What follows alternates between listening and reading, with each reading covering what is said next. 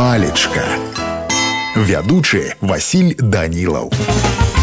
Прывітанне ўсім. Сябры, сёння з вами дазнаемся, што такое жамерыны. Слоўнік кажа, што гэта адходы пасля выціскання соку або алею з чаго-небудзь. Напрыклад, ёсць бурачныя жамерыны. Карміць жывёл можна жамернымі. Калі казаць па-руску, то жамерыны гэта выжымкі, жом, жмых. Ну а ў мяне на сёння ўсё. Добрага вам настрою і нясумнага дня.